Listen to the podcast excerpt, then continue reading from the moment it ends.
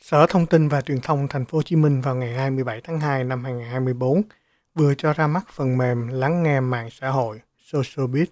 Theo cơ quan này, SocialBit là phần mềm có khả năng thu thập dữ liệu từ Facebook, Twitter, Instagram, YouTube và nhiều nền tảng mạng xã hội khác,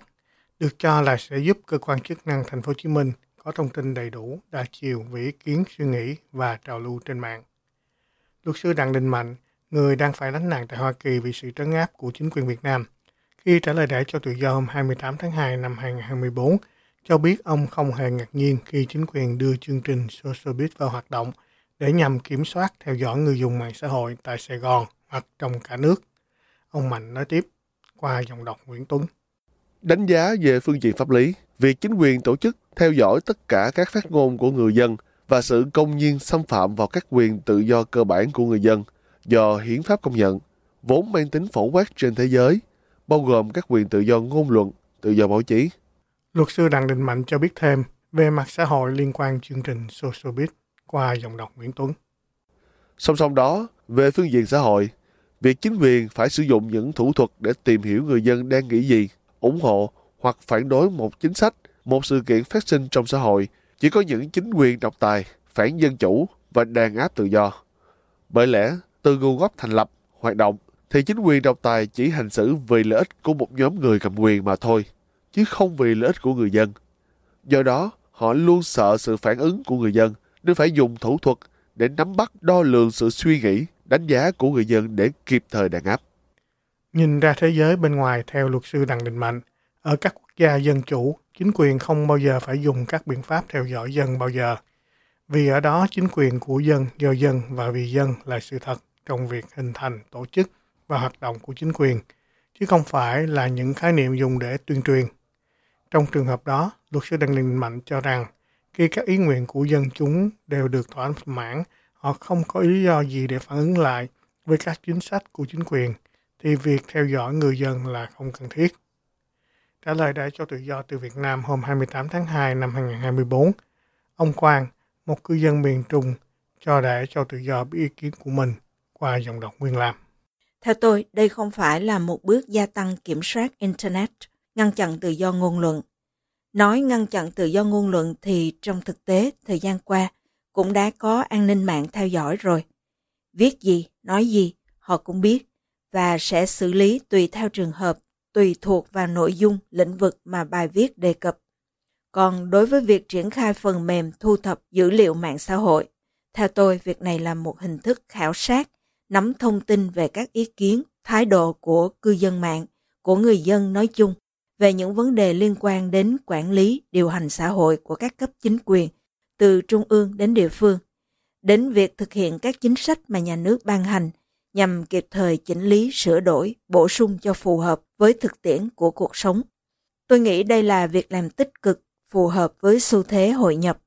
Tất nhiên, việc thu thập dữ liệu mạng xã hội cũng có một phần để nắm bắt những vấn đề liên quan đến an ninh quốc gia. Còn Phó Giáo sư Tiến sĩ Hoàng Dũng, nhà nghiên cứu ngôn ngữ thuộc Đại học Sư phạm Thành phố Hồ Chí Minh, khi nhận định với Đảng cho tự do hôm 28 tháng 2 năm 2024 cho rằng tôi thấy đứng về mặt nguyên tắc việc thu thập dư luận xã hội là một cái điều về mặt quản lý đó không thành vấn đề vấn đề là thu thập bằng cách gì và thu thập xong thì xử lý cái thông tin đó như thế nào? Nó có tôn trọng quyền tự do của công dân hay không? Có can thiệp mà một cách uh, thỏa đáng và tránh những cái thô bạo đặc biệt là ở những cái lĩnh vực mà nhạy cảm của công dân thì cái đó mới đảm bảo. Chứ riêng cái phần mềm nó không không thành vấn đề lắm. Vào tháng 3 năm 2023, Phó giáo sư tiến sĩ Phạm Đức Kiên, Phó vụ trưởng Chánh văn phòng Ban chỉ đạo 35, khi phát biểu trên tờ Tiền Phong từng cho rằng hiện nay đang có cuộc chiến thông tin với các thế lực thù địch chống phá. Theo ông này, các đối tượng tổ chức phản động chủ yếu lợi dụng các mạng xã hội lớn như Facebook, Google, YouTube, lợi dụng các vấn đề tôn giáo, dân tộc, dân chủ, nhân quyền để cài cắm các thông tin xấu độc, lập cái trang web giả mạo, vân vân. Trước đó vào tháng 6 năm 2019, Ban tuyên giáo Trung ương đã ra mắt hệ thống mạng xã hội VCNet. Đây là nỗ lực được cho là để gần gũi dân, nhưng dư luận mạng xã hội cho rằng đây có thể là kế sách tăng cường kiểm soát mạng xã hội của Việt Nam. Mới nhất là vào tháng 12 năm 2023, chính phủ Việt Nam đã tổ chức lễ ra mắt một mạng xã hội mới thuần Việt Nam có tên V-Diary Book, được nói là để chia sẻ khoảnh khắc lưu giữ kỷ niệm đẹp với các tiêu chí hàng đầu gồm bảo mật thông tin, tuân thủ pháp luật và lọc sạch các thông tin xấu độc ngay từ đầu bằng định danh.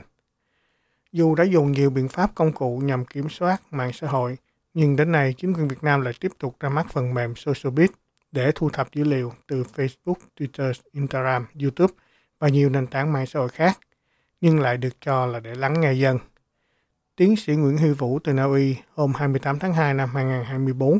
khi trả lời đã cho tự do nhận định qua giọng đọc cao nguyên.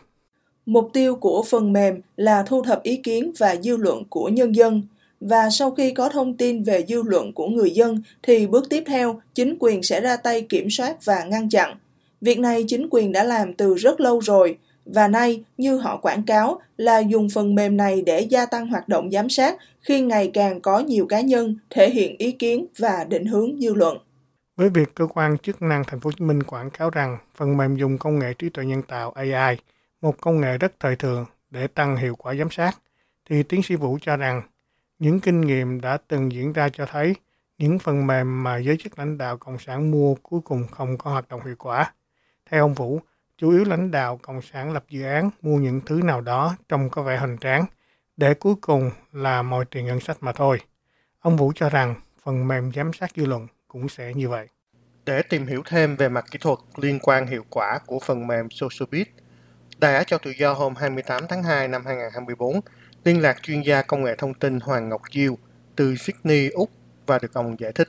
Thực sự là mình cũng không có biết rõ cái SocialBit nó như thế nào. Thì để mà mình comment một cách khoa học chính xác về SocialBit á, thì mình cần phải hiểu là nó cái tầm cỡ của nó như thế nào rồi nó làm việc như thế nào cái cơ sở hạ tầng của nó như thế nào thì mình mới đánh giá được ờ, mình coi sơ qua mình thấy là nó không có một cái thông tin kỹ thuật gì về social bit một cách chi tiết hay rõ ràng hết nó nói rất là chung chung. Nhưng mà mình nhìn chung á, nó có vẻ nó rất là tham vọng. Tại vì á, theo cái thông tin của bài báo trên trên VN Express á, nó nói là nó thu thập dữ liệu từ Facebook, Twitter, Instagram, YouTube và nhiều nền tảng mạng xã hội khác. Có nghĩa rằng là là cái tầm cỡ của nó không phải là nhỏ. Tại vì theo ông Diêu để thu thập tất cả thông tin từ những mạng xã hội kể cả YouTube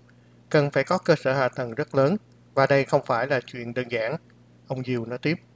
Mình không biết là hiện giờ trên cái đất nước Việt Nam nó có những cái nhóm có cái khả năng sử dụng uh, trí khôn nhân tạo cỡ nào. Và mình cũng không có dám chắc là nó có đủ cái khả năng về cơ sở hạ tầng để mà nó có thể mình nó thu thập dữ liệu từ từ nhiều cái mạng xã hội một cách đầy tham vọng như vậy. Mình không tin là nó có khả năng như vậy. Tại vì ngay cả ờ, một cái đất nước như Hoa Kỳ một cái cơ quan mà nó muốn thu thập tất cả những thông tin đó, là nó cần một cái cơ sở hạ tầng khủng khiếp lắm. Nó còn không thể mà tưởng tượng được. Mà ngay cả như vậy nó cũng phải là nó thu thập hết tất cả mọi thứ. Mà nó chỉ thu thập những thông tin dựa trên những cái keyword những cái từ khóa mà nó cho là quan trọng và, và đáng chú ý. Còn ở Việt Nam theo bài báo nói Socialbit thu thập thông tin đầy đủ, đa chiều về ý kiến, suy nghĩ và trào lưu trên mạng, thì chuyên gia công nghệ thông tin Hoàng Ngọc Diêu cho rằng hơi khó tin. Ông Diêu lý giải về cái mặt gọi là cái tầm cỡ. Mình cũng không có hiểu là nó thu thập bằng cái cách nào. Có thể là nó thu thập bằng cách là nó chỉ dựa những cái thông tin đã có công khai ở trên ờ, các cái mạng xã hội. Chứ nói nếu mà những cái người mà họ có những cái nhóm kín với nhau hoặc là họ uh, set ở một cái chế độ mà chỉ có thành viên mới có thể mà theo dõi được thì những cái cỗ máy mà theo dõi của họ của cái cái social bit này chắc chắn cũng không có thể nào mà mà truy cập để mà lấy thông tin được cho nên cái chuyện mà gọi là có cái ờ, cái kết quả toàn diện và đầy đủ như mà cái bài báo nói thì mình nghĩ là chắc là không khả thi đâu theo chuyên gia công nghệ thông tin Hoàng Ngọc Diêu, đây là một cố gắng mang tính đe dọa để người dân sợ. Ông Diêu cho rằng đó cũng là một cái cách để giới cầm quyền duy trì chế độ, cũng như duy trì hệ thống tuyên truyền của chế độ. Cũng theo ông Diêu, việc chính quyền luôn luôn tiếp tục có những cố gắng công khai hay bí mật để kiểm soát thông tin